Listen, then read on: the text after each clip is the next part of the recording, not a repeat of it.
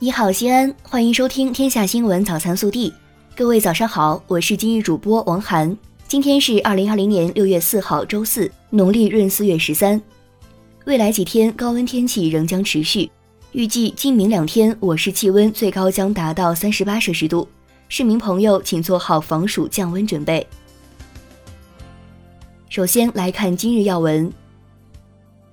日前，西安市印发关于试行促进大学生在西安就业创业的意见，从优化环境、拓宽渠道、完善扶持措施以及加强组织保障等四方面，提出了二十条试行意见。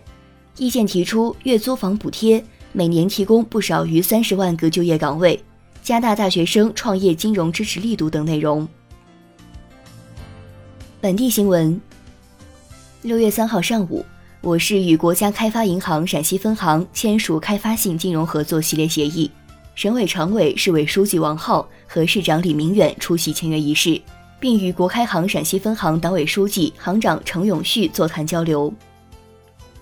六月三号上午，市政府与省商务厅举行“两稳一促”工作座谈会，市长李明远、省商务厅党组书记、省自贸办主任赵景出席并讲话。记者三号从市纪委获悉，为贯彻落实省委省政府、市委市政府有关十四运工作的决策部署，加强对十四运筹办工作的监督，努力实现廉洁全运、高效全运的目标，西安市纪委监委全面受理全市涉及十四运筹办工作相关违纪和职务违法犯罪问题的信访举报。四月份，随着疫情防控向好态势持续巩固，西安市房地产开发市场逐步回暖。项目新开工和建设力度进一步加快，西安市房地产开发投资呈逐月上升态势，商品房销售面积降幅逐步收窄。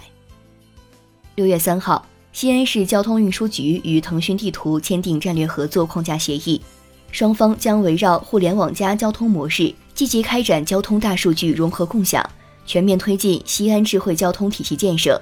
在提升西安市民交通出行体验的同时。将西安市打造成智慧交通标杆城市。受疫情影响闭馆近四个月后，备受关注的西安世博园一塔三馆、长安塔、自然馆、珍宝馆、萌宠馆六月三号恢复开放，将实行网络实名制预约参观，开放期间仅接待散客预约。记者六月三号获悉，西咸国际文化教育园一小和浐灞第十一小学将于今年秋季投入使用。西咸国际文化教育园一小位于文教园核心区北区，共设三十六个班，将提供一千六百二十个学位。浐灞第十一小学地处浐河东岸，紧邻咸宁路，办学规模为十八个教学班。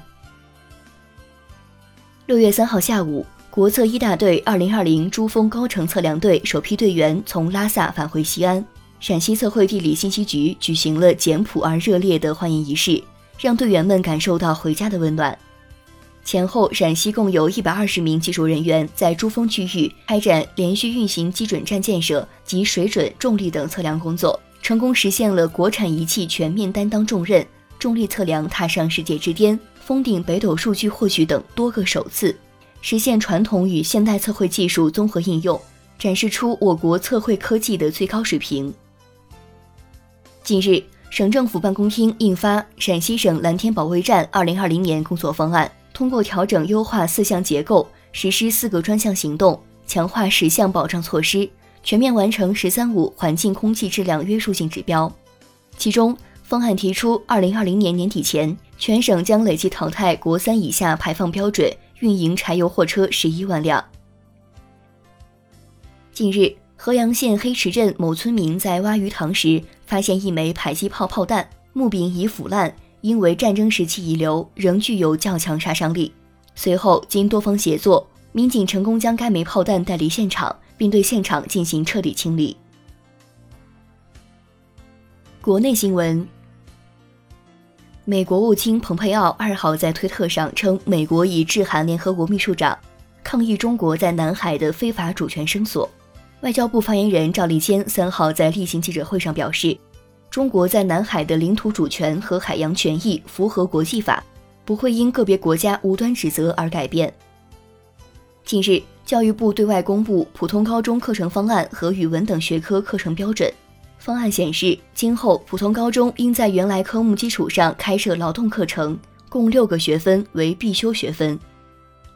近日，自然资源部、税务总局、银保监会联合出台关于协同推进“互联网加”不动产登记，方便企业和群众办事的意见，要求年底前全国地级及以上城市和具备条件的县市全面实施“互联网加”不动产登记。也就是说，今后老百姓手中的房本。或将被电子证书取代。按照法律法规规定，电子证书证明与纸质的具有同等法律效力。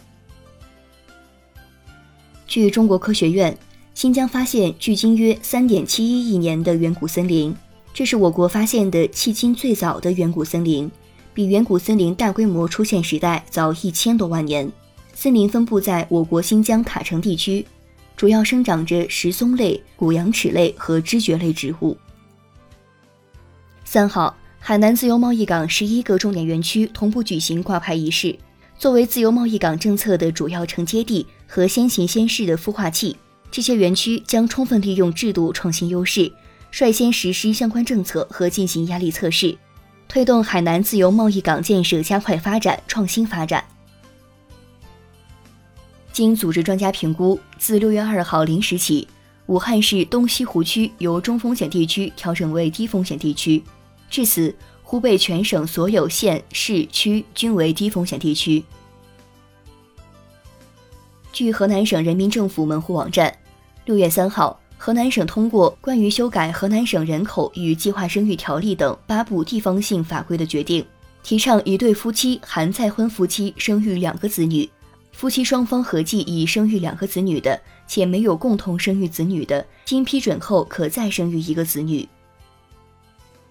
六月三号晚九时左右，海南海口市国贸后一街一栋三层建筑的发电机房发生爆炸，二三楼玻璃震碎。据海南省应急部门透露，截至当晚十一时，爆炸已致一死八伤，目前伤者被送至医院抢救，爆炸具体原因还在进一步调查中。为促进北京市消费市场加速回暖，北京消费季将于六月六号启动，至十一黄金周后结束。期间，北京将发放一百二十二亿元消费券，人在北京可以领，购物或收货地址在北京也可以用，但企业账号不支持使用。受新冠肺炎疫情影响，在暂停对外开放四个多月后，世界文化遗产布达拉宫罗布林卡三号同时恢复对外开放。目前，根据疫情防控需要，布达拉宫实行预约、分时、限流参观，每日预约参观人数限额两千一百人次。开放时间为九时至十六时，十五时停止入宫。据上海虹口公安分局官网通报，脱口秀演员卡姆（本名艾丽卡穆·阿斯克尔）于五月一号因吸毒被处行政拘留十日。其公司六月三号回应称，向社会大众真诚道歉，决定无限期停止卡姆的所有工作。以上就是今天早新闻的全部内容。更多精彩内容，请持续锁定我们的官方微信。明天不见不散。